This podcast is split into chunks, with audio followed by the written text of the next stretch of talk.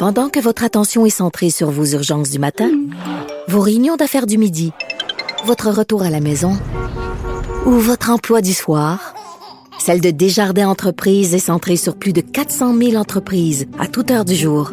Grâce à notre connaissance des secteurs d'activité et à notre accompagnement spécialisé, nous aidons les entrepreneurs à relever chaque défi pour qu'ils puissent rester centrés sur ce qui compte, le développement de leur entreprise.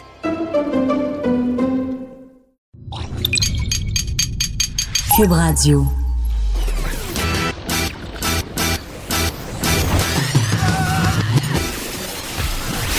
Pour elle, il n'y a jamais de mauvaise question. Les effronter. Avec Geneviève Peterson.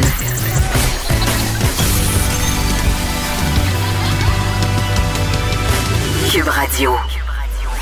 Salut tout le monde, j'espère que vous allez bien malgré tout ça. Hier, c'était euh, une pas bonne journée hein, concernant les annonces euh, du gouvernement Legault. On apprenait qu'il y avait une hausse de cas de personnes atteintes de la COVID-19. On annonçait aussi la fermeture de tous les commerces jugés non essentiels. Et là, bien entendu, François Legault euh, ainsi que ses ministres vont s'adresser à nous dans quelques instants. On ira les rejoindre lors de leur point de presse quotidien. Mais avant, euh, dans un document consulté par TVA Nouvelle, la Direction régionale de la santé publique de Montréal indique qu'aujourd'hui, plus de 300 cas de COVID-19 euh, qui auraient été observés dans la métropole, ce qui nous amène à croire qu'il y aurait euh, une transmission communautaire. Ça fait déjà quelques jours qu'on en parle.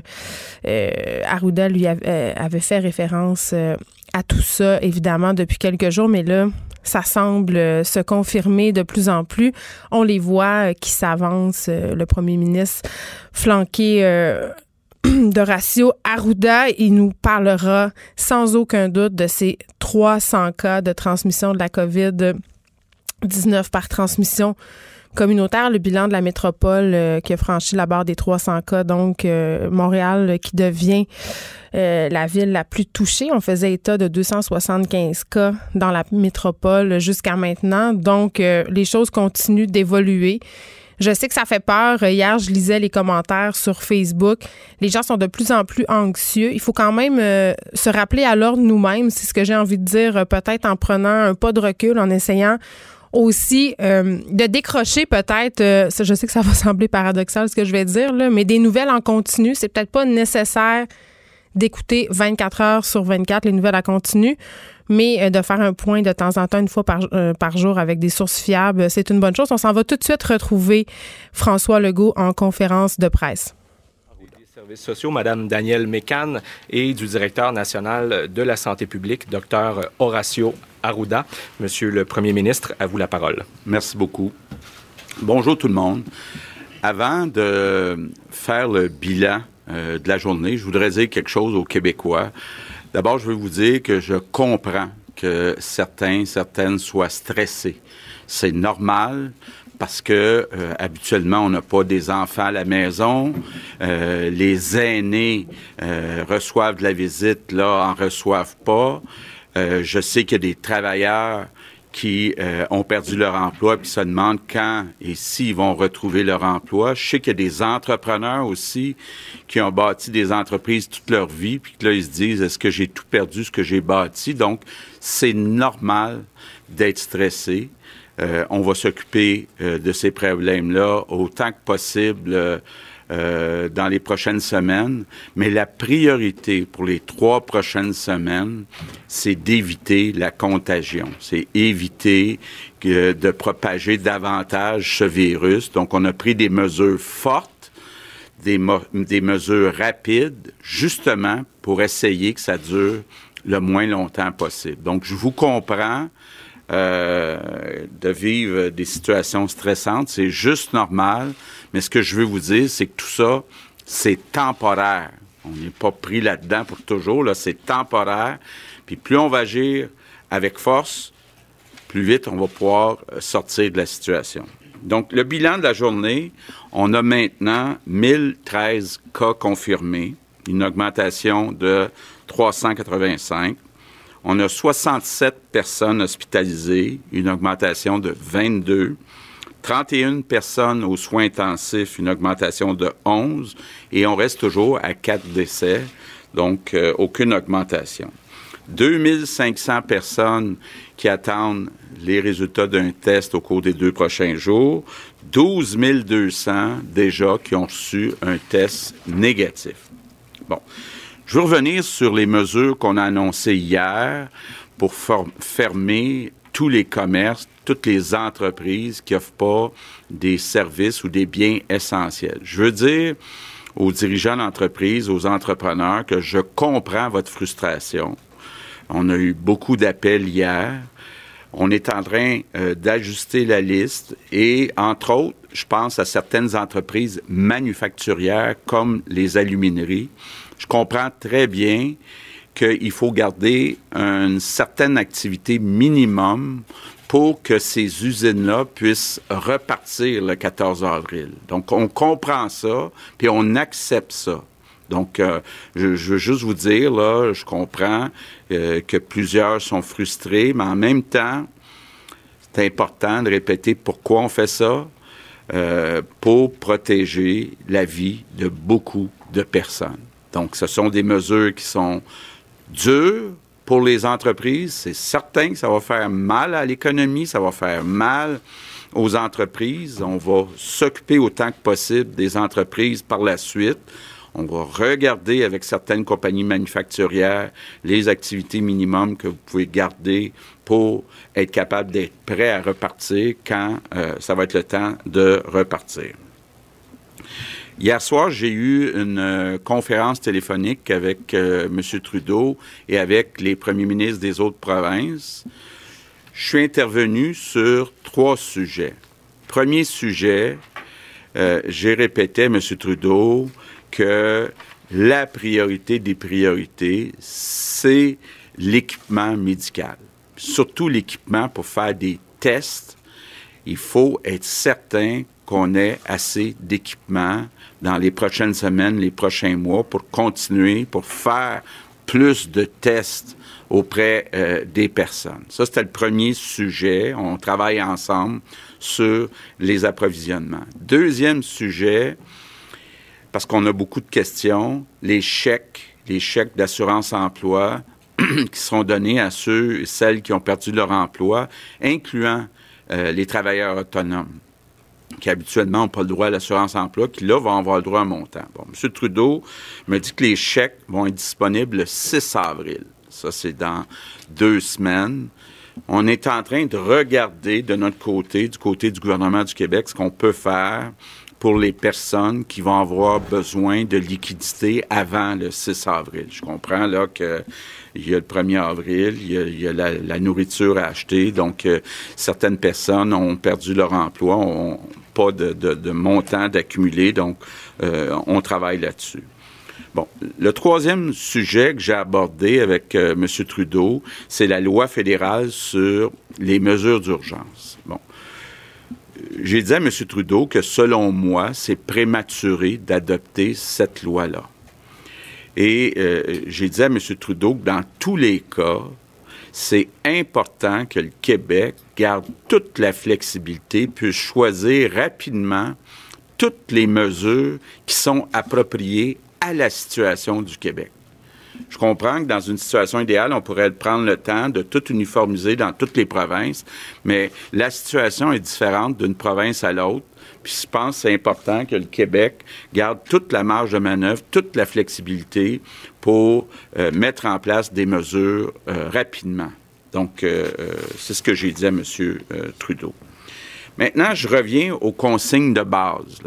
Peut-être qu'il y a des gens, j'ai vu ça sur les médias sociaux, qui avaient peut-être c'est moi qui s'est probablement le mal exprimé, donc je vais être très clair tous ceux qui ne travaillent pas dans les services essentiels doivent rester à la maison. Ça, c'est clair. Mais peuvent sortir, un, bien sûr, pour aller chercher de la nourriture, deux, aider euh, des personnes de 70 ans et plus à aller chercher de la nourriture pour eux autres, pour euh, euh, les personnes de 70 ans et plus. Et c'est possible d'aller prendre une marche aussi. C'est même bon pour la santé, bon pour le moral. Il faut juste rester à deux mètres. ceux qui ont les anciennes mesures, c'est 6 pieds, ça, 2 mètres, des autres personnes. Mais vous pouvez aller prendre une marche.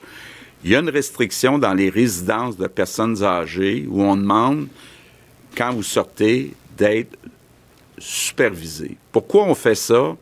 Parce qu'il y a des personnes qui habitent des résidences de personnes âgées qui ont peur quand ils voient d'autres résidents sortir. Ils ont peur que ces personnes-là ramènent le virus dans la résidence. Donc, c'est pour rassurer tout le monde qu'on dit à partir de maintenant, être supervisé si on fait euh, des sorties. L'autre point qui est important de mentionner, c'est pas le temps de faire des soirées, des soupers avec votre beau-frère, votre grand-père, vos amis, c'est pas le temps. On se reprendra une fois que ça sera fini, mais là, c'est pas le temps de faire ça. C'est la pire chose qu'on puisse faire. Je termine en, encore une fois remerciant euh, tous les Québécois. On voit qu'il y a beaucoup de solidarité. Euh, il y a beaucoup de gens qui nous demandent aussi où ils peuvent aller aider. Et euh, Jean Boulet est en train de préparer un site web, un portail web où on va pouvoir mettre dans chaque région les organismes qui manquent de bénévoles, puis où les gens qui veulent être bénévoles vont pouvoir s'inscrire. Donc, on devrait au cours des prochains jours être capable de mettre ça en place, là, donc très euh, rapidement. Puis bon, c'est impressionnant de voir toute la solidarité des Québécois. Moi, euh, je vous remercie. je termine avec euh, la même phrase que je répète depuis le début plus vite on va réduire les contacts physiques, plus on va réduire la contagion, plus on va sauver des vies, puis plus vite on va revenir à une vie normale. Donc, euh, je vous remercie infiniment pour votre grande collaboration. Euh, je compte sur vous et, euh, comme le dit un organisme, là, ça va bien aller le premier ministre Legault qui fait référence à cette initiative de l'arc-en-ciel, ce hashtag ça va bien aller, des enfants qui s'amusent à dessiner des arcs-en-ciel, à coller ça dans les fenêtres en guise de solidarité et puis aussi pour remercier tout le personnel soignant qui travaille d'arrache-pied depuis le début de cette crise-là pour euh, soigner les gens, faire les tests. Avant le bilan euh, habituel, euh, on a fait allusion au stress, j'en parlais en début d'émission, le stress qui a monté d'un cran hier évidemment parce qu'on a eu des résultats négatifs euh, positif, pardon, peut-être plus qu'on le pensait. Euh, on apprend aussi qu'il y a de la contamination communautaire. Et vraiment hier soir sur les médias sociaux, j'ai je l'ai vraiment senti puis je pense que je suis pas la seule, le stress était à son apogée, le premier ministre Legault qui nous dit je le comprends votre stress, je le comprends le stress des Québécois, c'est normal, il y a beaucoup de monde qui ont perdu leurs emplois en ce moment, donc ça s'ajoute au stress physique qu'on vit déjà, beaucoup de personnes qui se demandent comment ils vont arriver à payer leur loyer, comment ils vont arriver même à faire l'épicerie. On nous promet qu'on va s'occuper de ces problèmes-là dans les prochaines semaines. Mais vraiment, c'est important, c'est important de rappeler qu'en ce moment, la priorité, c'est d'empêcher la propagation. C'est ce qu'on fait dans les trois prochaines semaines. C'est pour ça que le Québec est fermé, que le Québec est sur pause. Hein. C'est de façon à être en confinement le moins longtemps possible. je pense que c'est ça qu'il faut pas perdre de vue quand on est angoissé. C'est qu'en ce moment, on fait ça pour pouvoir ressortir plus rapidement. C'est temporaire. Parlons du bilan maintenant. On en est rendu à 1013 cas confirmés. C'est une augmentation de 385 cas depuis hier. On a 67 hospitalisations. 31 personnes sont aux soins intensifs. Pour ce qui est des décès, le nombre de décès est stable. On en est toujours à 4. Donc, il n'y a aucune augmentation à ce niveau-là. Et on a eu 12 200 résultats négatif. Bon, suite aux annonces d'hier, il y a plusieurs entreprises euh, grandes et petites par ailleurs qui se sont montrées inquiètes qui se sont montrées frustrées aussi. Les manufactures, les, les alumineries se demandaient est-ce qu'on va être obligé d'arrêter complètement nos opérations? Et si c'est le cas, comment va-t-on faire pour reprendre euh, nos fonctions au mois d'avril? Euh, le premier ministre qui nous dit, écoutez, on comprend cette problématique-là, on vous laissera opérer de façon réduite. Maintenant, à savoir qu'est-ce que c'est opérer de façon réduite, combien de personnes on va permettre, euh, ce sera euh, ce sera des enjeux qui mériteront d'être clarifier. Et bien entendu, François Legault le dit, personne s'en cache. Là. Oui, ça va faire mal à l'économie. Ça va faire vraiment mal. Mais on n'a pas le choix. Bon. Conférence téléphonique hier euh, entre François Legault, Justin Trudeau et les autres premiers ministres, ceux des autres provinces. On nous dit qu'on a abordé trois sujets, c'est-à-dire que François Legault a abordé trois sujets sur la situation au Québec. On a tenu à souligner à M. Trudeau que la priorité, ça doit être et continuer à être l'équipement médical. Il faut avoir assez d'équipements, il ne faut pas en manquer. On a discuté aussi des fameux chèques d'assurance emploi. On voyait les gens faire la file au bureau de chômage, des gens aussi qui s'inquiètent euh, à savoir quand est-ce que l'argent sera disponible. On manque de liquidité, on le sait. Les chèques seront disponibles le 6 avril. C'est ce que Justin Trudeau a promis. Le gouvernement du Québec regarde en ce moment qu'est-ce qui serait possible de faire pour ceux qui sont en manque de liquidité, c'est-à-dire pour ceux qui auraient besoin d'argent avant le 6 avril. Il y aura des choses qui seront faites. Et on est revenu sur la loi fédérale sur les mesures d'urgence parce que c'est une chose qui fait très, très peur aux gens de perdre leurs libertés individuelles. Monsieur Legault qui a tenu à souligner euh, que dans sa discussion avec Justin Trudeau, il a dit que selon lui, c'était prématuré d'adopter cette loi, donc la loi fédérale sur les mesures d'urgence, et dans tous les cas, il a tenu à souligner que c'est important que le Québec garde en quelque sorte la flexibilité de choisir, garde toute sa marge de manœuvre pour adopter les mesures appropriées à la situation du Québec. Donc, il a vraiment insisté pour dire euh, qu'au Québec, on avait une situation particulière qui était peut-être pas similaire à celle des autres problèmes, euh, provinces, pardon, et donc en ce sens-là, c'est bon de garder notre autonomie. Et on revient sur la confusion d'hier, cette anxiété, parce que, bon, euh, peut-être qu'hier, le message n'était pas clair quand on a parlé des fermetures majeures et étendues un peu partout. Beaucoup de personnes qui pensaient qu'on ne pouvait plus sortir du tout, c'est-à-dire qu'on n'avait plus le droit de sortir de la maison. C'est pas ça. Ce qu'on dit, c'est qu'on peut plus sortir pour rien. OK? On peut continuer à prendre des marches, même que c'est bon pour notre santé, pour notre santé mentale aussi. On peut sortir chercher de la, bouffe à l'épicerie, là. On fait pas exprès pour y aller trois fois par jour. On fait pas exprès non plus pour y aller quatre fois par semaine. On essaie d'y aller le moins souvent possible. Et on peut sortir aussi pour aller aider les personnes qui ont 70 ans et plus. Il faut juste rester à deux mètres.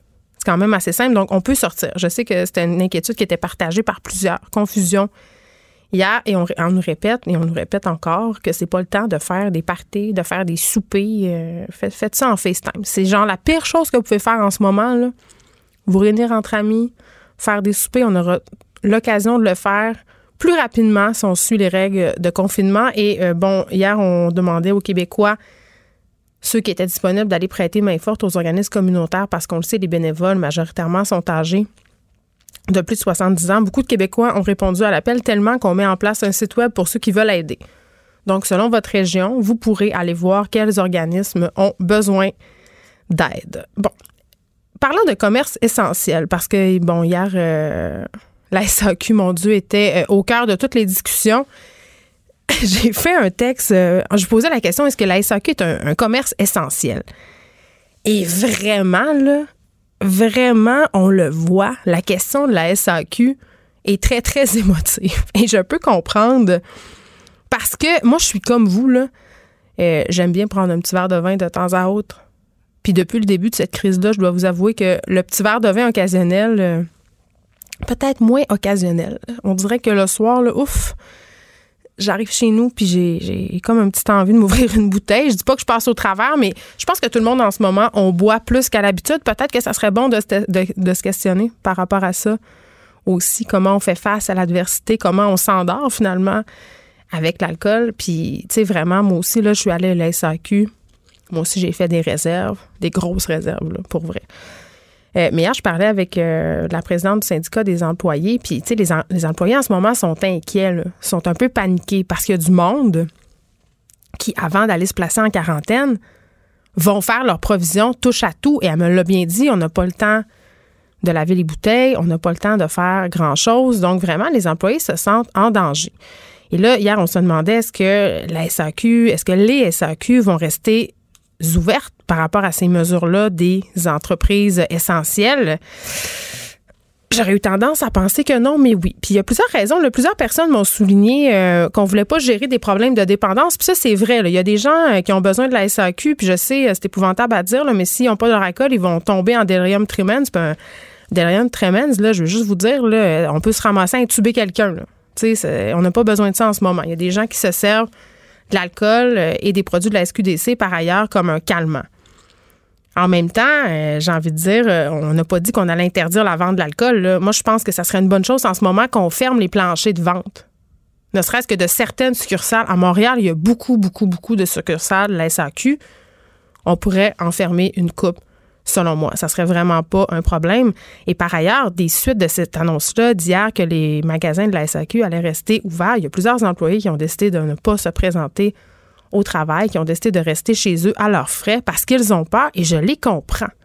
Je les comprends parce qu'ils sont en contact avec les gens. Les gens ne font pas attention et s'exposent à un risque et ce sont pas euh, c'est pas un service essentiel de la SAQ. Je m'inquiète vraiment de notre dépendance à l'alcool et par ailleurs la maison Jean Lapointe aussi puisqu'ils m'ont envoyé un message ce matin, ils ont fait parvenir une lettre euh, à plusieurs personnes pour parler de la situation hors du commun qu'on vivait en ce moment, une situation qui amène son lot d'inquiétude.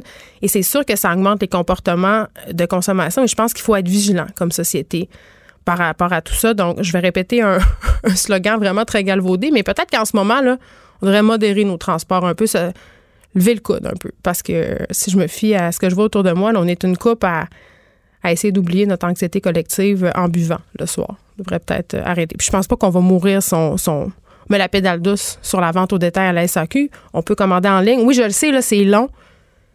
Mais quand même, euh, ça coûte 12 les frais de livraison, là, ils seront remis euh, à des organismes. Euh, la SAQ comprend très bien qu'en ce moment, on ne peut plus assurer des délais de livraison, mais c'est toujours bien mieux que rien. Et je le répète, on peut acheter de l'alcool dans les dépanneurs, dans les épiceries. Donc, pour la question des dépendances, oui, mais non. De 13 à 15, les effrontés. Cube Radio. Je parle tout de suite avec Diane Falardeau, qui est infirmière et aussi propriétaire d'un garage. Et la raison pour laquelle on lui parle, c'est parce que euh, elle aurait eu vent d'une situation des esthéticiennes qui accueilleraient encore, malgré l'ordre de fermeture euh, des commerces non essentiels, donc des esthéticiennes qui accueilleraient des clientes chez elles, donc dans leur maison, malgré les risques de contamination. Et ça, ça le fait bondir. Bonjour Diane Falardeau. Bonjour. Écoutez, quand même, vous avez communiqué avec moi euh, pour me souligner cette situation qui, ma foi, m'apparaît fort préoccupante. Comment vous avez appris qu'il y avait en quelque sorte des cliniques de soins esthétiques clandestines qui étaient en train de s'installer un peu partout euh, dans différentes régions du Québec? Euh, ayant été propriétaire d'une clinique moi-même, j'ai encore à ma possession un laser et que pour l'épilation. là. Non, ben c'est, plus pour au niveau de l'amincissement, c'est plus la radiofréquence, c'est fractionné pour raffermissement de la peau. C'est un appareil qui est quand même très dispendieux que j'ai pas voulu me départir lorsque j'ai fermé ma clinique. Et euh, ça fait un an passé que j'ai pas utilisé cet appareil-là. Et étant en confinement, hein, n'est-ce pas, à la maison, hmm. euh, j'ai décidé j'ai décidé de me chouchouter. Donc euh, j'ai voulu ressortir mon appareil. qui pour vous-même? Oui, oui, parce qu'on on peut se traiter nous-mêmes avec euh, ce genre d'appareil-là facilement. Donc, euh, j'ai euh, paniqué un petit peu à la valeur de cet appareil-là. Elle ne fonctionnait plus très bien, là, dû à, à mon erreur. Donc, j'ai communiqué vendredi avec différents endroits qui pourraient peut-être la réparer.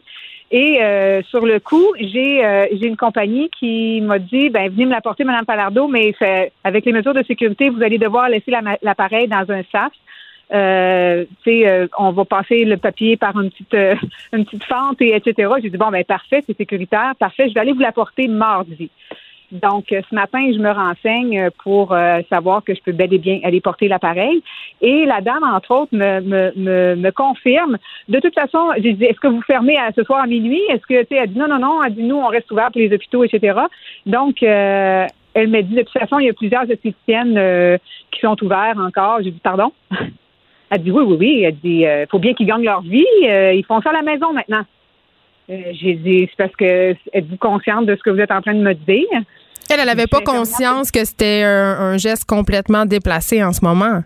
Exactement, exactement. Là, je lui ai dit est-ce que vous est-ce que vous comprenez un peu la façon que les esthéticiennes travaillent aussi? Un contact humain ils sont à sont à même pas un pied du visage enlever des points noirs il n'y a, pas d'urgence là là je veux dire Là, elle me dit, ben oui, mais là, ces gens-là vont mourir de faim. Je dis, c'est parce qu'on est tous en train de perdre beaucoup d'argent. J'ai un autre, j'ai un commerce, entre autres, sur le plateau, euh, un garage, là, Rachel Auto, puis on, on, est en, en ce moment, on est ouvert, oui, parce qu'on dessert le service de police de la ville de Montréal. Mais comment vous gérez ça justement hein? Parce que les autos de policiers, il y a plein de gens qui, qui sont amenés à monter à l'intérieur. Est-ce que vous avez mis en place c'est ça. Mais nous, on ne va pas à l'arrière des véhicules de police. On, va tout simplement euh, au niveau du siège conducteur. C'est désinfecté. Euh, mais quand même, il y a des policiers en ce moment qui ont été testés positifs à la COVID-19. Oui, mais pas dans notre section, pas dans notre secteur à nous. Mais de toute façon, euh, comme je vous explique, on prend des mesures. Les mécaniciens portent constamment des gants. On a des masques au garage. les clés sont désinfectées. Les voitures, on n'a pas de contact avec les policiers directs nos mécaniciens n'ont pas de, n'ont pas de contact direct avec les policiers. Mais est-ce que vous est-ce que vous continuez néanmoins à recevoir une clientèle euh, civile ou, tout simplement euh, c'est arrêté à ce niveau-là? Oui, oui, on reçoit de la clientèle civile parce que je vous avoue que entre entre vous et moi, je suis infirmière, je vais je fais du service à domicile, ma voiture ne démarre pas un matin. Euh, si je peux pas aller travailler, c'est une chaîne qui s'ensuit, comprenez-vous? Donc, oui, les stations-service et les garages de mécanique font partie des services essentiels. Ce ne sont pas tous ces garages qui sont ouverts, mais dont nous, on fait partie, oui, et on dessert le service de police. Donc, ça nous a donné aussi euh, une raison pour justifier aussi l'ouverture de notre commerce. Sauf que je vous avoue qu'on a réduit les heures d'ouverture. Et là, si on revient au cas des esthéticiennes qui ramènent du matériel chez elles pour travailler, j'imagine aussi qu'en plus ces services-là ne seront pas déclarés à l'impôt. Et en ce moment, on le sait, la facture fiscale par rapport à la COVID-19 sera exponentielle. Exactement. C'est un problème majeur aussi. Ça va être une petite économie euh, parallèle. Puis cet argument-là, selon lequel, puis c'est vrai, là, le premier ministre Legault tantôt le disait bien, il y a des gens qui sont en panique en ce moment, qui sont anxieux parce que ce sont des pertes de revenus, euh, parfois des deux côtés. Parfois, dans un même couple, les deux personnes ont perdu leurs emplois. Donc, l'argument, les gens doivent bien gagner leur vie, euh, je suis quand même sensible à ça. On l'entend, euh, on l'entend, mais là, ce que je comprends, c'est que par les, les méthodes employées, c'est dangereux de faire des soins esthétiques à la maison parce qu'elles sont proches du visage des patientes. Exactement. Le risque de contamination est très élevé et il y a d'autres solutions pour le moment à utiliser pour pouvoir être en mesure de subvenir à nos besoins. Je prends juste l'exemple. Tout le monde, ben, beaucoup de gens ont des hypothèques immobilières. Moi, la première, j'en ai quelques-unes. Euh, j'ai fait j'ai fait mon travail, j'ai fait mes devoirs hier matin, j'ai communiqué avec mes institutions financières. Hmm. Euh, moi, c'est tous des jardins, mais c'est pas toujours la même succursale. Et j'ai tout simplement organisé pour payer seulement les intérêts pour les six prochains mois. Ouais ça m'a été accordé. Euh, tu sais, les taxes au niveau des villes, il y a des arrangements qui peuvent être faits euh, au niveau même au niveau de parce que moi, mon année fiscale, c'est le 31 décembre. Euh, j'ai parlé avec mon comptable. On va reporter le paiement de mes impôts. On va reporter. Tu sais, il y a des choses que lui il est au courant. je dis, moi, j'ai assez de, de m'occuper de mes affaires. Lui, je le paye pour ça. Donc, il m'a dit, Diane, n'inquiète pas, on va faire ça, ça, ça, ça. Il y avait des solutions. Il y a toujours des choses qu'on peut faire au minimum pour l'instant. Et là, euh, vous avez avec votre conjoint des condos locatifs dans la région de Bromont. C'est quand même l'une des régions euh, qui est particulièrement touchée. Est-ce que vous êtes inquiet pour votre saison euh, d'été? Je vous dirais qu'on garde espoir que si les gens restent consciencieux et préoccupés par la situation actuelle, que d'ici l'été, ça soit fini. Exactement. Et hmm. puis euh, j'ai déjà j'ai déjà des, demandes par courriel pour réserver les condos. Nous, on est en montagne. On est vraiment reculé. On est au pied des pistes. Les gens, c'est vraiment un site pour le vélo de montagne. Oui, puis les euh, gens ont dû euh, annuler leur projet de vacances à l'extérieur du pays. Donc, j'imagine que pour la ceux qui ont des chalets à louer cet été, ça va quand même être un peu la folie si, bien entendu, les mesures de confinement sont levées à ce moment. Exactement. Nous-mêmes, on devait partir au Portugal et euh, on est à canceller tout ça. Là. En terminant, euh, Diane Falardeau, j'ai envie de vous poser la question suivante, euh, parce qu'il y a beaucoup de gens en ce moment qui s'insurgent un peu contre la culture de la délation qui est en train de s'instaurer. Selon vous, est-ce que c'est une bonne chose si on voit, par exemple, qu'une personne tient un salon d'esthétique clandestin dans son sol, de la dénoncer? Honnêtement, honnêtement, moi, je le ferais. c'est, je pourrais me faire tirer des pierres, euh, mais c'est, c'est pas, euh, comment je vous dirais, donc c'est pas, c'est, un commerce quand même particulier. C'est, une proximité extrême là, une esthéticienne là. On s'entend quand elle travaille dans votre visage, elle n'a même pas un pied de votre visage de respiration, de, le risque de contamination. Cette personne-là va retourner chez elle. C'est pas, ils vont dire oui, mais elle est tout seule avec l'esthéticienne dans son salon. Oui, mais l'esthéticienne en a passé 20 dans la semaine. Puis on sait pas, on sait pas comment euh, si elle, elle désinfecte ces choses. euh, euh, puis vous êtes infirmière, là, vous le savez, là, désinfecter des choses de façon adéquate, c'est quand même pas si facile que ça. Puis on s'entend que ça va être euh, ça va être un- des petits salons euh, de fortune parce que le salon en tant que tel n'est pas dans la maison normalement. Donc, euh, tu sais, on, peut amener le maquillage, on peut amener les crèmes, on peut amener des petits appareils, mais les stérilisateurs, tout ça, vont probablement rester dans le commerce. euh, Et là là. Et ça pose toutes sortes, ça, ça pose toutes sortes d'autres problèmes. Diane Falardeau, merci beaucoup euh, d'avoir attiré à notre attention c'est c'est ce type de situation-là qui sont, ma foi, assez inquiétantes. Infirmière euh, propriétaire aussi d'un garage. Et j'ai envie de dire, euh, moi, euh, vous le savez, euh, j'ai des injections de botox dans le visage, j'en fais euh, de façon euh, sporadique et la personne qui m'injecte fait beaucoup de posts sur Instagram pour s'adresser à sa clientèle parce que bien entendu, elle a décidé de fermer sa clinique et d'arrêter d'offrir ces soins-là, des soins esthétiques, donc des soins non essentiels en passant là. Hein, c'est pas nécessaire. Et elle a eu des tonnes de courriels de personnes qui s'insurgeaient, qui capotaient, des gens qui pleuraient, qui étaient fâchés après elle parce qu'elle cessait temporairement ses activités d'injection et des filles qui, qui, lui écrivaient, c'est ce qu'elle me racontait. euh, Euh, mon Dieu, mes lèvres sont en train de dégonfler. Ben, tes lèvres, dégonfleront, fille. Là. Je veux dire, c'est pas très grave en ce moment. On fait face à une pandémie mondiale. Les babines de suceuse, on peut attendre. Hein? C'est ce que je me dis. Pendant que votre attention est centrée sur vos urgences du matin, vos réunions d'affaires du midi, votre retour à la maison ou votre emploi du soir, celle de Desjardins Entreprises est centrée sur plus de 400 000 entreprises à toute heure du jour. Grâce à notre connaissance des secteurs d'activité et à notre accompagnement spécialisé, nous aidons les entrepreneurs à relever chaque défi pour qu'ils puissent rester centrés sur ce qui compte, le développement de leur entreprise.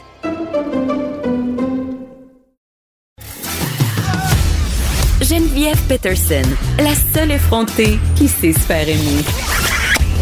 Vous écoutez Les effrontés.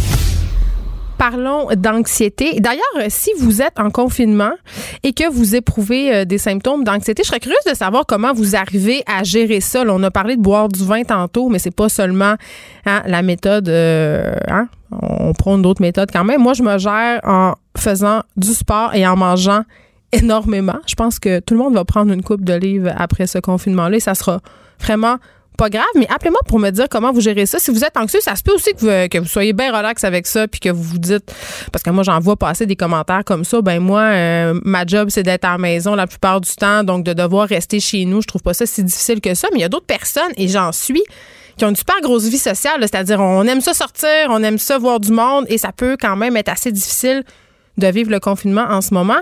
Vous pouvez me texter 1877 euh, Cube Radio, ça c'est texto ou téléphone. Vous pouvez aussi m'écrire à studio cube.radio. Vous pouvez m'écrire aussi sur ma page Facebook. Comment vous gérez votre anxiété? Est-ce que vous êtes en train de virer fou? Est-ce que vous vous couchez le soir avec la roue du hamster qui spinne à aille? Dites-moi ça. Et euh, bon, pour ce qui est euh, de la question de l'anxiété, évidemment, ça touche euh, les jeunes, ça touche particulièrement les jeunes. On le sait, là, les jeunes, euh, en temps normal, euh, sont aux prises avec des problèmes d'anxiété. Et j'en parle tout de suite avec Myriam D. Asselin, coordonnatrice des contenus et partenariats à Tel Jeune Ligne Parents. Bonjour, Madame Asselin. Bonjour. Bon, euh, en ce moment, évidemment, tout le monde est stressé, tout le monde est angoissé. On le sait que les jeunes, habituellement, sont angoissés, plus peut-être que les générations précédentes. Ça, on le sait, c'est un fait. là. Il y a plusieurs études qui le démontrent. En ce moment, est-ce que de quoi ça a l'air le volume d'appels euh, et le volume de textos aussi, parce que les jeunes communiquent beaucoup par texto avec vous chez tel jeune, est-ce que c'est plus élevé qu'à l'habitude? Oui, c'est plus élevé. Euh, les jeunes, euh, comme vous le dites bien, là, nous contactent soit par téléphone, texto ou clavardage ou courriel. Euh, puis oui, on a une hausse de contacts euh, vraiment dans les derniers jours. Euh, mais surtout une hausse de contact en lien avec l'anxiété. Euh, les jeunes euh, ont vraiment besoin de parler de comment ils se sentent et de trouver aussi des, des stratégies pour faire face à cette période d'incertitude en ce moment. Donc, on fait face à une grande vague de, de, de contacts, puis on anticipe que ça va aussi augmenter dans les prochains jours avec parce qu'on sait que ça s'arrête pas demain. Là.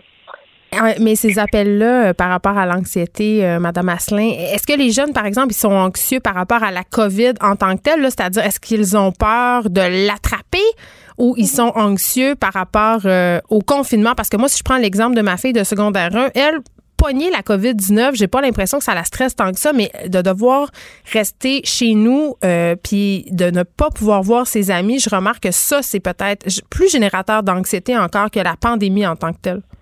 Oui, ben en fait, euh, il y a toutes sortes de cas de figure. Il y a des jeunes qui sont inquiets de, de l'attraper, des jeunes qui sont peut-être d'emblée plus anxieux. Euh, de nature plus anxieuse euh, ou qui ont peur pour leurs proches. Il y a beaucoup de jeunes qui ont peur pour leurs parents ou leurs grands-parents. Mais comme vous dites, il y a beaucoup d'anxiété générée par le confinement, euh, beaucoup d'angoisse liée à l'école qui est arrêtée, euh, des jeunes qui avaient par exemple des suivis avec des professionnels à l'école qui, qui sont donc arrêtés. Hmm. Ça a des conséquences sur leur santé psychologique. Euh, il y a des jeunes qui ont de la difficulté à comprendre pourquoi ils doivent moins voir leurs amis. Ils se demandent, ils se demandent quoi faire dans la maison. Euh, il y a des jeunes qui sont des éponges aussi à l'anxiété sociale. Puis en ce moment, l'anxiété sociale est à un niveau assez élevé. Donc, euh, ils voient les conséquences que ça peut avoir, par exemple, dans la vie de leurs parents. Il y a hmm. certains parents qui perdent leur travail. donc, à la maison, c'est c'est anxiogène. Euh, on est confronté toujours à des nouvelles reliées à ce sujet-là. Donc, euh, ils baignent dans, dans tout ça. En plus que leur routine est chamboulée, qu'ils font plus ce qu'ils faisaient euh, il y a une semaine à peine. Donc, il y a ce climat-là amène vraiment beaucoup d'anxiété. Oui, puis Madame Asselin, vous parliez d'anxiété sociale. Les jeunes passent énormément de temps sur les médias sociaux, surtout en ce moment, puisqu'ils ne sont pas à l'école. Et je remarque qu'il y a beaucoup de fake news qui circulent donc, ce qu'on peut voir comme parents, ce sont des espèces de situations qui dégénèrent, c'est-à-dire des nouvelles qui sont pas vraies. Et là, les jeunes s'en parlent entre eux et ça crée de plus en plus d'anxiété. C'est comme une espèce d'effet boule, de neige. Est-ce que vous le ressentez là, chez tel jeune dans les appels? Ben oui, parce qu'on ressent qu'ils. Est-ce qu'ils posent ben, des questions? Tu sais, c'est ça que je. Est-ce que les jeunes vous posent des questions sur, sur ce qui est vrai, ce qui est pas vrai?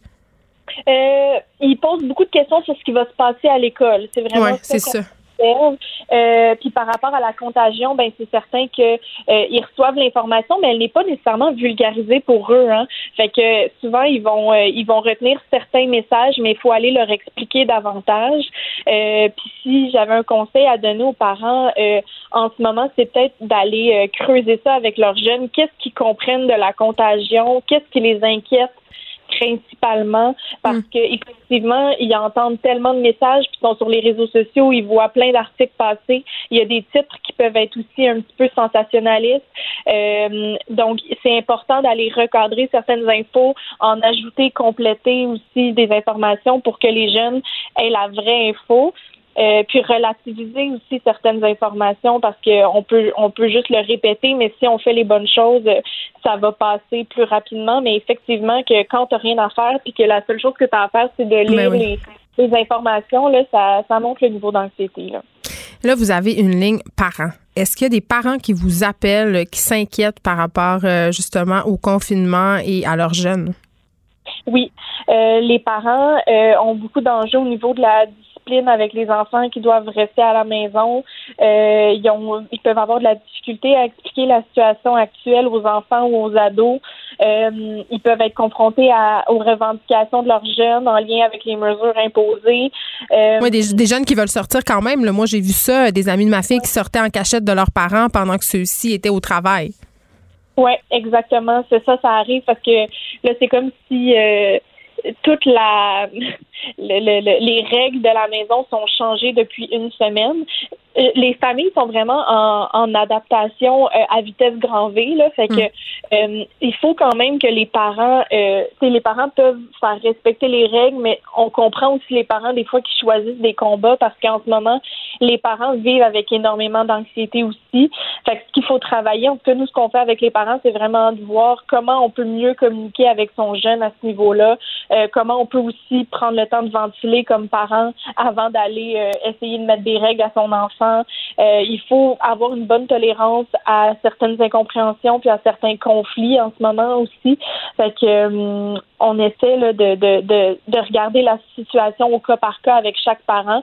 Euh, c'est sûr qu'il n'y a pas de formule magique en ce moment parce que c'est comme si la société doit être résiliente. Euh, puis dans chaque famille, il y a des situations différentes, mais il y a aussi des familles en ce moment qui vivaient déjà des difficultés. Je pense, par exemple, à des situations euh, de divorce, à des familles où il y a plus de conflits, où le climat était déjà plus précaire. Donc, tout ça est décuplé, évidemment. Exact, exactement. Les difficultés sont exacerbées. Donc, nous, on est vraiment là en première ligne. Notre travail, c'est d'aider les, les, parents à faire face à ça euh, au jour le jour. Puis, je pense qu'un service de première ligne comme tel jeune et ligne parent n'a jamais été aussi utile qu'en ce moment où on peut être au front avec chacune des situations que vivent les familles. Donc, euh, il faut vraiment pas hésiter à nous contacter s'il y a des choses qui se passent. Euh, on prend le temps avec tout le monde. Là, vous m'avez dit, euh, on pourrait être amené à penser que le nombre d'appels va augmenter encore. Est-ce que vous avez assez de bénévoles pour suffire à cette tâche-là? Qui est important de mentionner, c'est que nous, on n'est pas des bénévoles chez Tel Jeune, on est, ce sont des intervenants professionnels qui répondent aux appels, aux textos, ah. au clavardage. Donc, euh, c'est, euh, les organismes travaillent tous différemment. Ça, c'est notre modèle à nous. Euh, donc, en ce moment, nous, on a des intervenants, mais c'est sûr que on n'a pas de budget illimité. Puis, hmm. nos événements bénéfices ont été annulés. On a d'ailleurs parti une campagne de GoFundMe aujourd'hui pour aller, aller chercher des sous pour compléter ça, pour peut-être donner plus d'heures à nos intervenants. Donc, c'est notre but là en ce moment. Et s'il y a un service qui est essentiel en ce moment, c'est bien le vôtre euh, chez tel. Je vais donner le numéro si jamais euh, il y a des jeunes ou des parents qui nous écoutent qui peut-être ont besoin d'une oreille attentive, ont besoin de conseils, ont besoin de se faire rassurer aussi. C'est le 1 800 263 2266. Merci beaucoup de nous avoir parlé, Myriam Desassin, qui est coordonnatrice des contenus et partenariats à Tel. Ça me fait plaisir. Merci à vous. Bonne journée. Pendant que votre attention est centrée sur cette voix qui vous parle ici, ou encore là, tout près ici, très loin là-bas, ou même très, très loin, Celle de Desjardins Entreprises est centrée sur plus de 400 000 entreprises partout autour de vous. Depuis plus de 120 ans, nos équipes dédiées accompagnent les entrepreneurs d'ici à chaque étape pour qu'ils puissent rester centrés sur ce qui compte, la croissance de leur entreprise.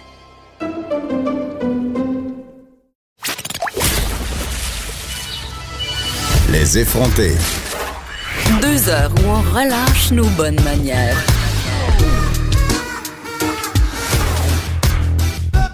Cube Radio. Bon, à travers euh, tout ça, il n'y a pas que des affaires plates. On le dit, les Québécois euh, sont un peuple solidaire, un peuple courageux et il y a des entreprises qui mettent en ce moment la main à la pâte, qui contribuent, qui essaient de poser des actions pour que les choses se passent mieux. Je pense entre autres à Pure Vodka qui ont décidé de fabriquer euh, une solution à base d'alcool pour euh, un désinfectant pour les mains. Et euh, on va parler tout de suite à PH Quentin. PH Quentin, vous le connaissez, c'est un ancien candidat d'OD. Il est aussi cofondateur de Vegan mais pas plate, une entreprise qui va offrir des plats surgelés en livraison, mais surtout une entreprise qui va offrir 25% de ses profits à fournir, euh, en fait, elle va consacrer une partie de ses profits à fournir des repas surgelés aux professionnels de la santé du CHUM. On lui parle tout de suite à PH Quentin. Salut! Salut, ça va bien? Ça va super bien. Ça fait du bien, on dirait, de voir au travers de tout ça des initiatives un peu positives qui mettent du baume sur notre cœur parce qu'on est un peu euh, déprimé collectivement en ce moment. PH, toi, comment tu te sens? Euh, moi, euh, j'ai une espèce de, dichotomie interne euh, par rapport à la situation. Je trouve que évidemment, c'est très triste tout ce qui arrive sur la planète. Par contre, j'ai l'impression qu'on voit pour la première fois une société avec une majorité de bons. On voit tout le monde qui prend des, initiatives, comme, comme tu disais tout à l'heure. On voit tout le monde qui, qui soutient. On voit beaucoup d'entraide. on voit des mesures progressives, gouvernementales.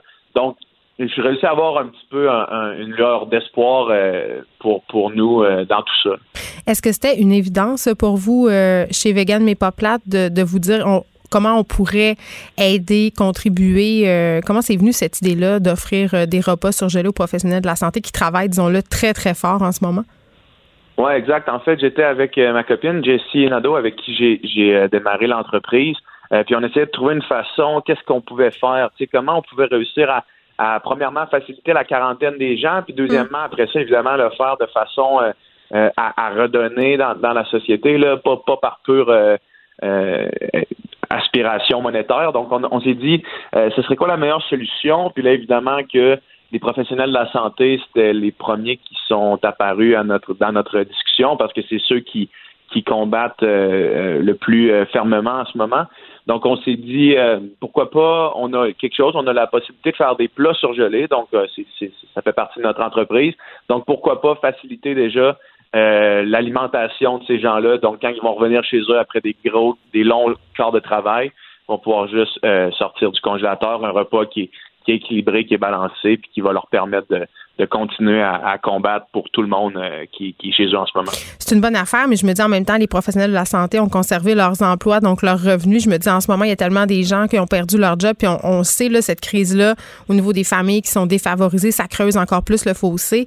Est-ce que vous pourriez peut-être penser, euh, peut-être dans un futur, à contribuer peut-être dans des strates plus défavorisées socialement qui sont dans le grand besoin en ce moment? Tout à fait. En ce moment, on, écoutez, il a pas de tout le monde est, tout le monde semble être dans le besoin. Euh, on s'est dit que pour l'instant, tant que la crise allait être immédiate, puis que euh, ce qui allait le plus dans les prochaines semaines, qui allait être le plus problématique, c'est euh, sans aucun doute les urgences puis les hôpitaux qui allaient être remplis, tout le monde allait travailler à temps supplémentaire sans, sans, arrêt. Donc pour l'instant, la, priorité pour nous semblait aller dans cette direction-là.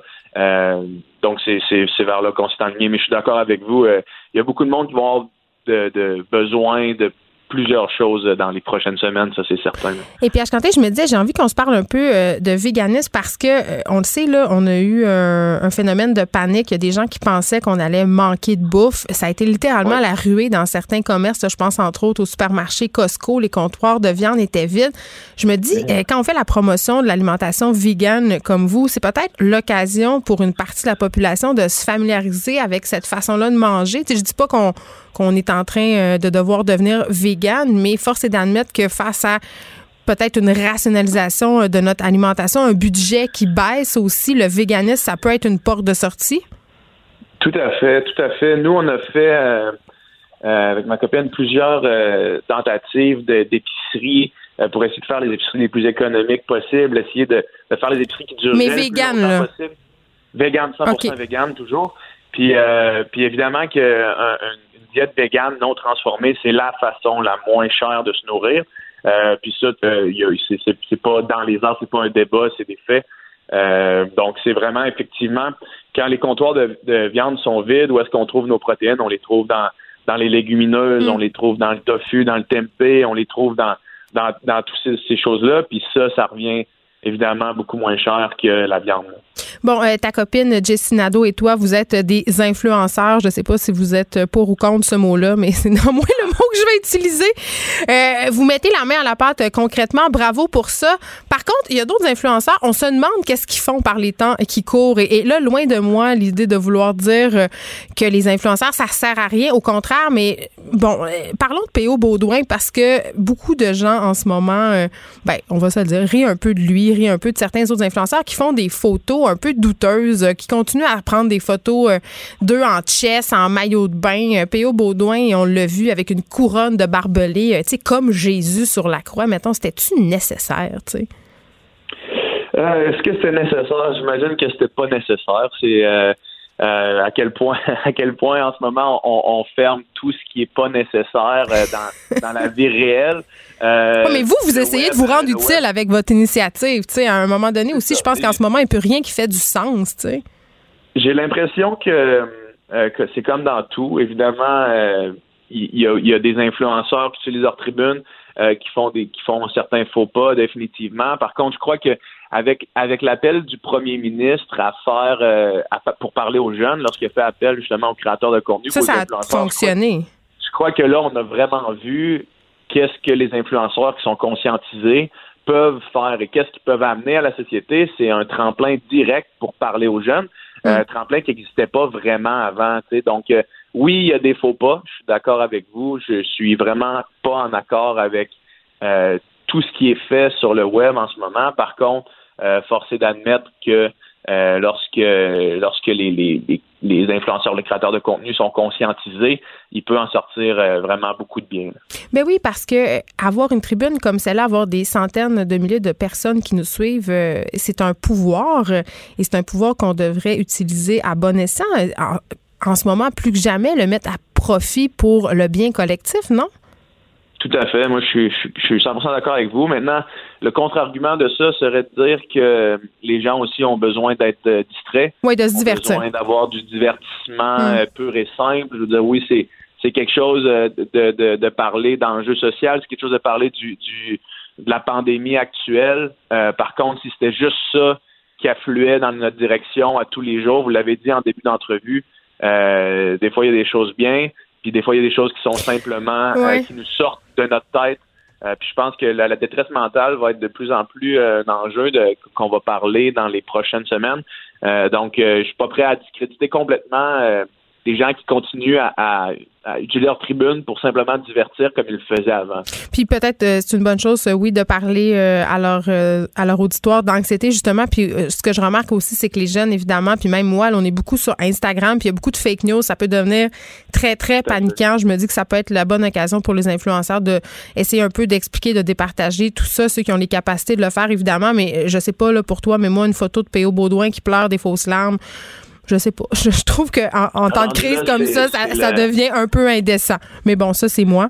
Rendu là, c'est la, la décision de chacun de le suivre ou non. Hein. Exactement. ça, tu as bien raison et c'est ce que je dis. Vous pouvez tout à fait cacher son contenu. C'est très facile à faire sur Instagram. PH euh, Quentin, cofondateur euh, de Vegan Mais Pas Plate, avec sa copine Jessie Nadeau, faut pas l'oublier. Euh, ils sont deux là-dedans qui ont choisi d'offrir des repas surgelés aux professionnels de la santé du CHUM. Bravo pour cette initiative. Bravo de mettre la main à la pâte euh, vraiment, euh, vous avez toute mon admiration. Merci beaucoup. Ben, merci beaucoup. Si les gens veulent euh, se procurer des plats, s'ils veulent pas éviter, de sortir de chez eux, c'est le www.vmpp.ca. J'ai presque le goût d'en essayer. Je vais en commander, je pense. Ben, je vous conseille, ce serait, on reçoit que des commentaires positifs. Mais là, c'est trois plats, hein? C'est, on a trois sortes. on vend ça en, en, trois paquets différents, donc 5, 10 ou 18 euh, plat, puis euh, la livraison. C'est quoi, euh, c'est quoi votre meilleur? Là? Moi, c'est qu'est-ce que je devrais me commander? C'est quoi votre plus gros vendeur? Je fais, je fais mes emplettes, j'en profite. Les plats dumplings. Par contre, ah les oui. qu'on fait en ce moment, c'est un mix de tous les plats, donc vous pouvez goûter aux trois. Parfait. Merci beaucoup, PH Quentin.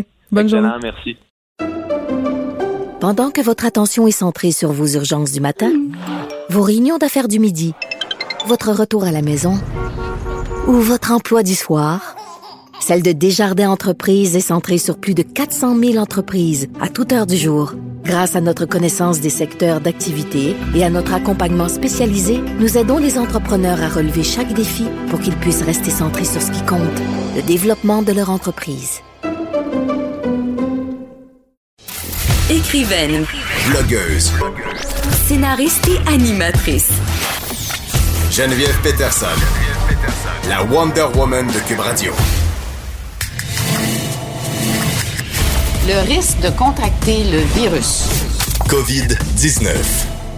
C'est maintenant l'heure de notre point journalier avec Vincent Dessoureau. Euh, bilan en forte hausse au Québec. Euh, rien euh, pour nous aider avec notre anxiété? Non, ça c'est sûr. D'ailleurs, l'anxiété, tu vois, ça a été le premier point de, François Legault, son, son, point de presse donc de 13 heures, très attendu parce qu'on sait hier, la donnée est un peu faussée par un changement dans le calcul. alors, on avait tous fait le saut. On disait, OK, bon, est-ce qu'aujourd'hui, une fois que c'est stabilisé, on pourra voir un chiffre moins inquiétant? Mais ce n'était pas le cas hein, parce que la, la hausse est très marquée au Québec. 380 85 cas additionnels, donc 1013 cas présentement au Québec. Il faut se rappeler qu'il y a 48 heures, on était à 220 cas. 200 à 1000 en dedans de euh, deux à trois jours. C'est dur quand on entend des chiffres comme ça de ne pas faire des rapprochements avec la situation en Italie. Euh, c'est sûr, mais évidemment, on est loin d'être là euh, parce que aussi la, la, question du nombre de cas, la question de la semaine de relâche. Alors, on était dans un contexte où on voit vraiment une hausse plus marquée.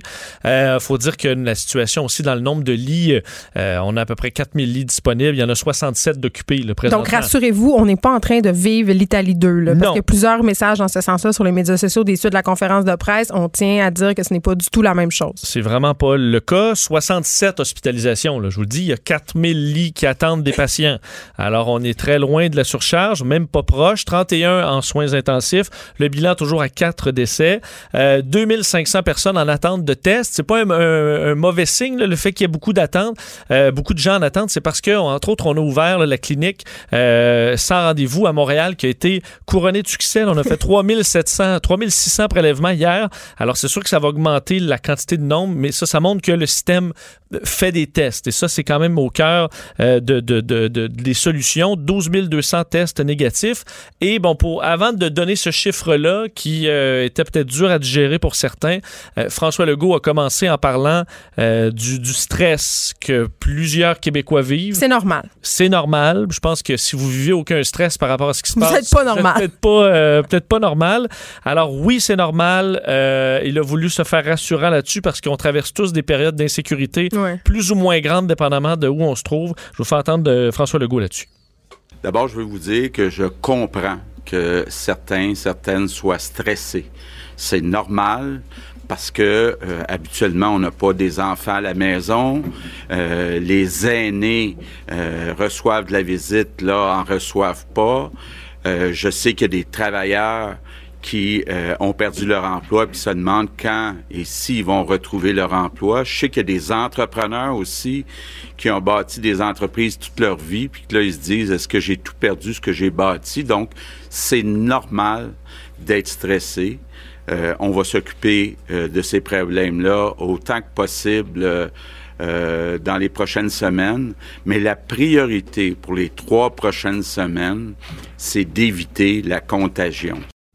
Bon, alors éviter la contagion, mais effectivement, on pense à tous ceux qui ont perdu leur emploi, ceux oui. gens qui peuvent pas se rendre euh, voir leurs grands-parents ou les grands-parents eux-mêmes qui se sentent seuls. On parlé quand même de ceux qui, qui, ont bâti des entreprises toute leur vie, effectivement, et qui se demandent est-ce que je vais tout perdre? Alors la situation est effectivement très difficile pour tous, mais le principal but là, à court terme, c'est vraiment euh, de, de, de, ralentir cette croissance de cas. Euh, François Legault a dit, est revenu sur sa conférence téléphonique d'hier avec Justin Trudeau euh, et quand même donné On dirait que c'est lui importants. qui dirige le Canada en ben, ce moment. De la façon dont il parlait, j'étais comme, mon Dieu, on dirait que c'est lui qui a le lead. On n'était pas là. À mon avis, il y a d'autres premiers ministres de province qui ont, qui ont, qui ont mise quand même sur ce qui se passe. Mais euh, François Legault avait trois points à amener hier, très clairs. Le premier, priorité sur l'équipement médical. Euh, il faut sécuriser l'approvisionnement en équipements médicaux au Canada le plus vite possible.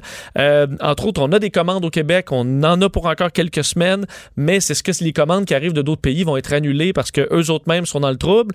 Euh, oui, ça, va ça, ça reste à voir. Ben c'est ça. Alors au Canada, on doit sécuriser un approvisionnement euh, le plus rapidement possible et surtout au niveau des tests, ce qu'on appelle les écouvillons là, qui permettent de faire des tests.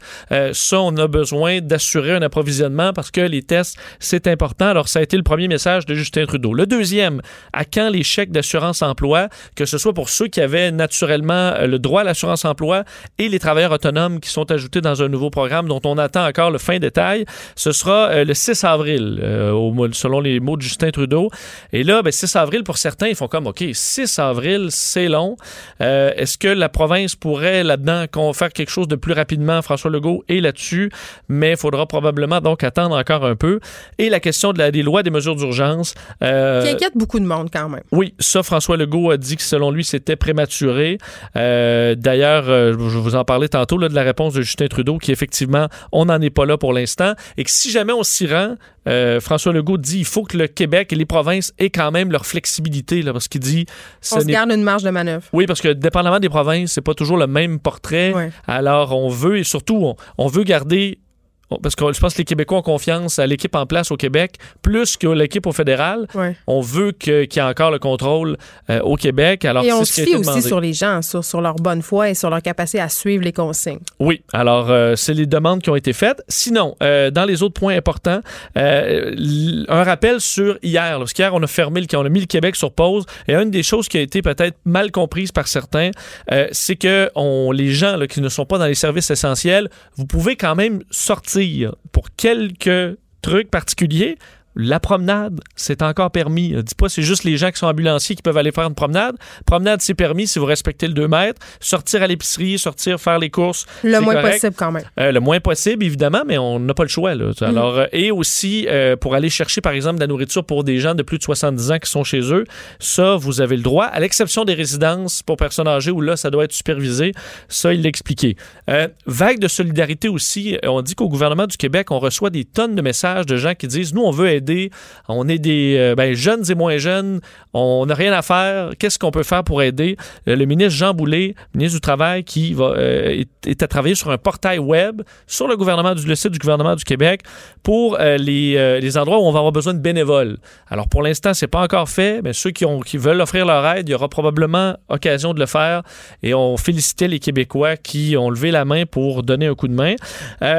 Et euh, la question là pour euh, euh, M. Arruda, euh, il s'est fait poser la question concernant Montréal, une nouvelle qui avait circulé un peu avant les, qu'on donne les chiffres là, sur le fait qu'à Montréal, il y a une contamination communautaire, là, comme quoi on avait identifié euh, du côté euh, de, de la Direction régionale de la santé publique 300 cas Ouais. de COVID-19 là, observés dans la métropole. Mais M. Arruda en parle quand même depuis quelques jours qu'il y a une possibilité de contamination communautaire. Oui, c'est encore euh, pas très grand selon M. Arruda, mais ce qu'il a dit, c'est qu'on fait quand même toutes les enquêtes. Donc, on a une capacité encore d'enquête suffisante au Québec pour aller analyser chacun des cas présentement. On a la capacité de le faire. Je fais entendre euh, Horacio Arruda de la santé publique là-dessus.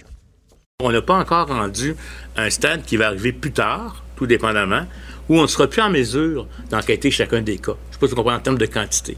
Les enquêtes à Montréal, même si ça a demandé énormément d'autres ressources en termes de quantité, de formation, sont faites encore. À chaque fois qu'il y a un cas qui est COVID positif, il y a quelqu'un qui téléphone puis appelle. À un moment donné, on appelle ça le transfert d'approche de santé publique.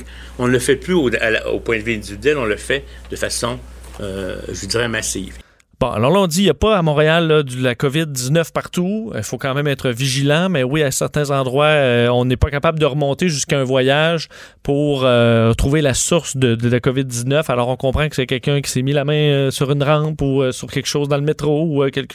il n'y a pas un endroit spécifique. On ne connaît pas la source à certains endroits. Alors, ça montre qu'il faut être prudent tout le temps. Il faut, on fait attention aussi, je le souligne au passage, quand on se rend à l'épicerie, tu sais, euh, toucher les fruits et légumes non emballés, ça. là, on peut, hein? Tenter le brocoli, là, c'est parce que C'est pas le temps. Non, c'est pas le temps. Il y a des gens dans certains supermarchés qui sont payés en ce moment pour surveiller euh, les clients gens? pour pas que les personnes touchent aux fruits et légumes. C'est-à-dire, on, se- on doit se rendre et directement prendre le fruit ou le légume sans. Il devrait mettre des grandes pancartes, même, à mon avis, là, tout près des fruits et légumes. Mais c'est le gros bon sens. Je veux dire, à un moment donné, tu commences pas à tâter les avocats. là. Non, pas le temps. les raisins là, euh, dans le sac. Je me risquerais pas. non, là, les gens vont en dessous des sacs de raisins, là, mais euh, faites pas ça. y allez-y, vous pouvez y aller à l'œil. Au pire, la clémentine, elle sera un peu sèche, là, puis euh, le citron sera un peu dur, puis c'est pas grave. Et là, il y a plusieurs. Là, je fais ma chronique euh, économie familiale. Il y a plusieurs qu- questionnements sur les médias sociaux en ce moment sur comment on lave les fruits et les légumes qui ont été manipulés vrai? à l'épicerie. Ben, en fait, le moyen le plus efficace, ce qui est mis de l'avant par la santé publique, c'est vraiment de laver avec eau et savon à vaisselle. Donc, toutes les histoires que vous lisez, là, le vinaigre, le vinaigre de vin, le vinaigre de vin rouge, c'est plus ou moins efficace. On met un petit peu de, d'eau à- de savon vaisselle dans un évier d'eau, on frotte bien, puis après ça, on rince bien et on est en business. Ah, est-ce que Hein, les vois? avocats trop durs vont au lave-vaisselle? Ah, je pense Pour pas. non? Mais là, en ce moment, je, je, je crois plus en rien. Je pourrais mettre tout dans la vaisselle. Oui, je, pense- bon, je pourrais me mettre dans la vaisselle. Ça, c'est vrai. D'ailleurs, peut-être un tour pour les, les régions du Québec, puisque vous nous écoutez d'un peu partout euh, à travers la province. Là, ben, Montréal, 439 cas, c'est vraiment, évidemment, là où il y a le... Bon, faut dire, c'est là où il y a la plus grande population. Ben oui. Euh, 130 en Estrie, 125 en Montérégie, euh, la capitale nationale 79, Lanaudière euh, 55, Laval 60, 44 dans les Laurentides et le reste c'est de très très petits nombres dépendant si vous êtes dans des régions que je n'ai pas euh, nommées. Alors c'est la situation actuelle au Québec. Et au niveau euh, des ambulanciers, on commence à avoir euh, des, des gens qui sont atteints. Oui, et euh, il y, a- il y a vraiment un rappel à faire à tout le monde là, concernant les appels ambulanciers au 911. Euh, il faut absolument qu'on dise la vérité. Ça paraît simple. Je peux pas comprendre qu'en ce moment, on puisse mentir à propos de notre santé. Il y a des gens qui reviennent de voyage et là, s'il y a des problèmes de santé, on appelle au 911. On va vous demander est-ce que vous êtes de retour de voyage? Est-ce que vous avez côtoyé quelqu'un? Ils vont a- venir vous chercher pareil, la gang. là. Ils vont venir à toute vitesse. C'est juste qu'ils vont mettre un masque. Ils vont mettre un masque, un petit équipement, ça va prendre une minute de plus. Euh, mais il y a des gens qui ne donnent pas l'information. Et ce que ça cause, c'est des ambulanciers qui sont soit euh, infectés ou soit qui euh, se retrouvent en quarantaine, ce qui est pas mieux. Donc, 17 ambulanciers qui sont en isolement présentement dans, euh, entre autres, la région de la Nodière. Euh, et c'est même pas des gens qui sont allés intervenir là, à la résidence Eva de la Valtrie qui a été durement touchée. C'est des employés qui sont allés ailleurs, des paramédics qui sont intervenus. Puis après ça, on s'est rendu compte que les gens euh, avaient la, la- la COVID-19. Puis on peut la transmettre parce qu'on est sans symptômes, donc on s'en doute pas. Donc, c'est, c'est- tu sais, la contagion communautaire, c'est comme ça que ça se produit. là. Oui, et les paramédics, veulent pas, après ça, vont aller voir des, d'autres, dans d'autres Qui maisons. peuvent être vulnérables. euh, de gens qui peuvent être vulnérables. Je vais faire entendre d'ailleurs un représentant des ambulanciers euh, de, de la sur cette question-là et l'importance de répondre aux questions franchement et de pas se gêner que vous allez être traité de la même façon que les autres. 17 actuellement qui sont arrêtés et il y en a deux qui, euh, qui ont le virus actuellement, donc sont, euh, sont à la maison, qui sont quand même relativement souffrants. Ils, nous, ils nous décrivent la chose comme étant une très grosse grippe, comme ils n'ont jamais vécu. Euh, pour plusieurs, la raison, c'est qu'ils n'ont pas été en mesure de porter les équipements de sécurité euh, quand ils ont intervenu auprès des patients parce que euh, clairement, on n'avait pas toute l'information requise de la part de, de soit des patients ou de l'entourage des patients. Bon, alors, c'est ça. Là. Euh, on, alors, dites la vérité et ça devrait bien aller. On a besoin de notre personnel ambulancier comme on a besoin de notre personnel dans le milieu hospitalier, les policiers. Alors, euh, là-dessus, il faut, faire, faut être prudent euh, auprès, euh, auprès de tout le monde. Terminons avec les Jeux olympiques rapidement parce qu'enfin, on a pris des décisions. Oui, c'était devenu, devenu un peu ridicule. Une joke. Oui, que le CIO n'ait pas pris cette décision. En fait, ça a été poussé. il y a eu le, le Canada qui s'est retiré, l'association d'athlétisme et le Japon lui-même. C'est le gouvernement, le président Shinzo Abe qui doit demander au Comité international olympique d'annuler, en fait, de reporter les Jeux. Finalement, ça a été accepté. Il aura fallu ça pour que le CIO euh, se décide à reporter en 2021. faut dire que oui, c'est compliqué, c'est un casse-tête, mais là, c'est un casse-tête pour tout le monde. Les- le, le stade, il va être encore là en 2021. Euh, c'est sûr que c'est le bordel pour euh, les, les qualifications olympiques. Qu'est-ce qu'on va faire avec tout ça? C'est énormément de déception pour tous nos Oui, athlètes. mais là, en ce moment, là, Mais là, en ce moment, la santé doit primer sur n'importe quel autre aspect de la vie sociale. c'est ça. Tout le monde en souffre. Euh, on va pas re- retransmettre la maladie dans des pays qui en ont pas à cause des- des- de, de notre passion du sport. là. Euh, vous rappelez que c'est quand même sept ans de travail pour les Ouais. Japonais là, qui ont été élus ville haute des Jeux en 2013. Alors, sept ans de travail, tout était prêt. Alors, c'est quand même un- une grande déception pour les, pour les Japonais, mais qui auront la chance de se reprendre. On sera-tu heureux si en 2021 on est sorti de ça, c'est les Jeux, le monde s'ouvre? Ce sera euh, une cérémonie des Jeux olympiques d'ouverture probablement particulière, en espérant que 2021 nous, nous réserve du beau. Mais si on suit les consignes, ça devrait bien aller. Merci, Oui, Vincent bien Dessureau, dit. pour ce résumé. On te retrouve tantôt avec Mario Avec Dumont. Mario, ouais. Pendant que votre attention est centrée sur cette voix qui vous parle ici, ou encore là, tout près ici, très loin là-bas, Celle de Desjardins Entreprises est centrée sur plus de 400 000 entreprises partout autour de vous. Depuis plus de 120 ans, nos équipes dédiées accompagnent les entrepreneurs d'ici à chaque étape pour qu'ils puissent rester centrés sur ce qui compte, la croissance de leur entreprise. Les effrontés. Avec Geneviève Peterson. Les vrais enjeux, les vraies questions. Vous écoutez Les effrontés. Je vous rappelle que vous pouvez nous texter ou nous appeler au 1-877 Cube Radio pour nous parler euh, de comment vous vivez ça, cette crise-là en ce moment, comment vous vivez votre confinement? Est-ce que vous êtes anxieux? Il y a un auditeur euh, qui nous a appelé pour nous parler de sa situation parce que c'est vrai que depuis le début de cette crise-là, on parle beaucoup des familles, des gens en couple qui sont confinés dans leur maison, mais pour des personnes qui sont seules, qui vivent seules et qui euh, n'ont que leur emploi, si on veut, pour s'occuper l'esprit. Donc, l'emploi est vraiment au centre de l'existence et qu'ils l'ont perdu, ça peut devenir excessivement anxiogène. Et euh, cet auditeur-là, d'ailleurs, merci de souligner ce point-là. C'est quand même assez important. Il nous expliquait que de son côté, et vraiment, il n'est fort probablement pas le seul dans son cas. Euh, le taux d'anxiété est quand même haut. Donc, qu'on soit parent de jeunes ou qu'on soit une personne seule, je crois que cette situation-là, et c'est ce qu'il nous a dit, affecte tout le monde en ce moment. Allons tout de suite parler à notre collaborateur euh, Martin Forgue, que vous connaissez, journaliste auteur, euh, auteur, auteur indépendant. On parle avec lui de la situation ici et aux États-Unis dans le contexte de crise qu'on connaît. Bonjour Martin. Allô Geneviève, ça fait longtemps? Ça fait très longtemps. Tu es en confinement. Comment ça se passe pour toi? Ah, ici, c'est ben, c'est au jour le jour. Hein. Euh, moi, bon, ici, personnellement, bon, au niveau de l'anxiété, ça va. Là. J'ai, j'ai, le privilège d'avoir eu à gérer des situations autrement euh, autrement plus euh, plus problématique. mais sinon, euh, pour l'instant, ben, ça donne l'occasion de se rattraper sur des projets personnels, euh, de réapprendre à se reconnecter à, aux, bases de la cuisine, notamment. Beaucoup de gens mangent, c'est vrai. Mais, mais, mais tu sais, il faut, je pense qu'en bout de ligne, il faut le prendre 24 heures à la fois, puis hmm. sans, sans tomber dans l'anxiété généralisée, quand même anticiper un peu les problèmes à venir, puis les solutions à envisager par, par rapport à ça. Bon, tout d'abord, quel quelques observations euh, sur la situation, Martin Fogg. Oui, ben, euh, tu vois, moi, je, je le remarque depuis qu'on, euh, bon, ça fait déjà un peu plus de deux semaines qu'on est en confinement, puis, tu sais, là, je vois un peu, évidemment, les réseaux sociaux, c'est une opportunité pour nous de voir comment se passe une crise en temps réel, tu sais, d'un point de vue généralisé. Puis, tu vois, moi, je, vois beaucoup de gens, depuis quelques semaines, on se garage dans les épiceries, c'est la panique, un peu tout ça. Puis, ben, tu sais, je puis on, le vit, mais en même temps, tu vois, moi, je, je regardais ça, puis ce que je vois aussi, dans le fond, c'est, c'est, faut se rappeler que c'est, c'est le quotidien de, de millions d'êtres humains partout dans le monde. Tu veux dire de manquer des, de, des produits ben, essentiels?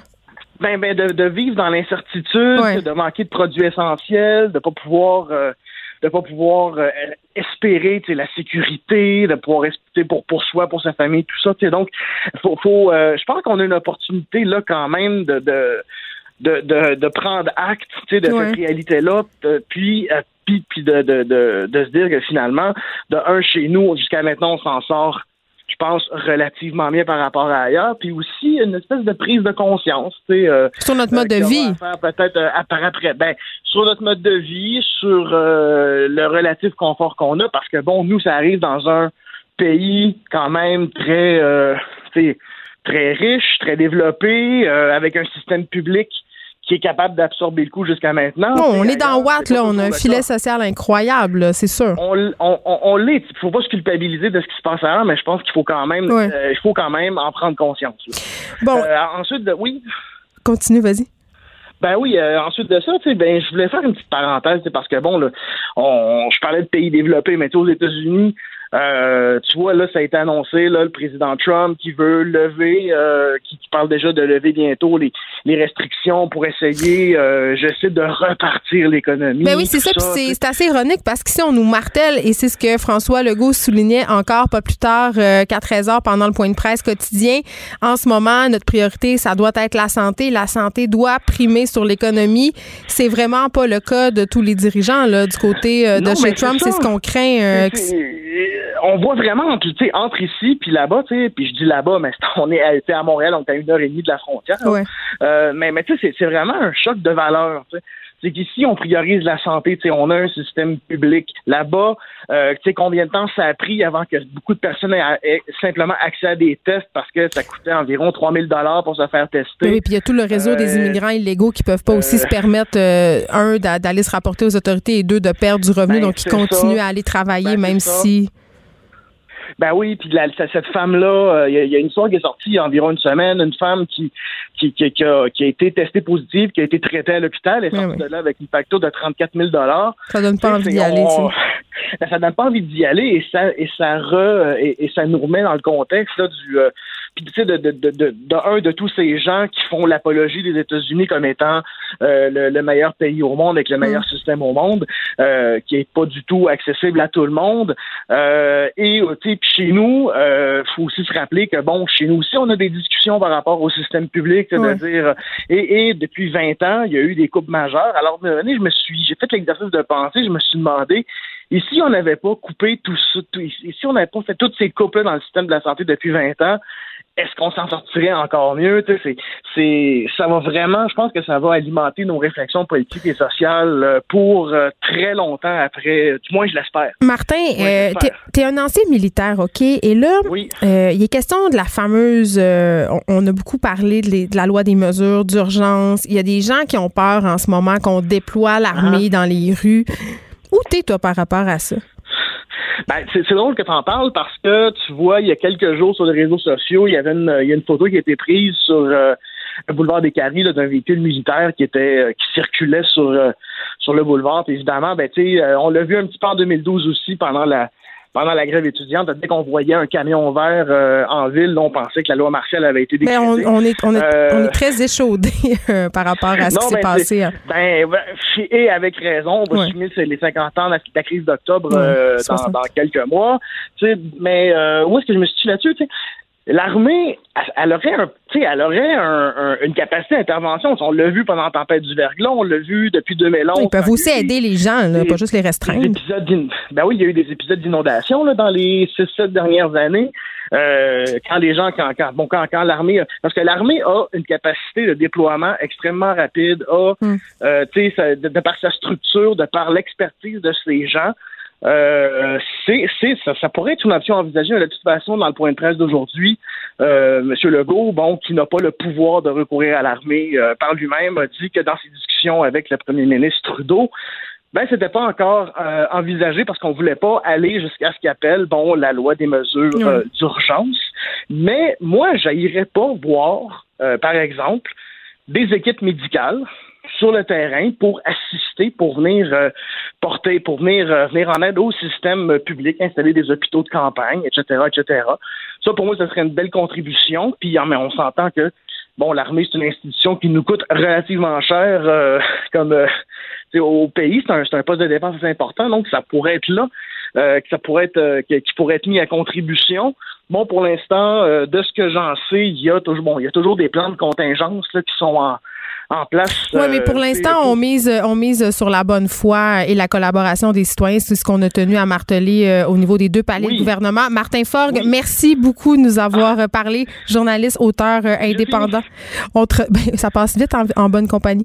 On se retrouve très, très bientôt. C'est déjà tout pour nous aujourd'hui. Mario Dumont et Vincent Dessureau suivent dans quelques instants. Merci d'avoir écouté Les Effrontés.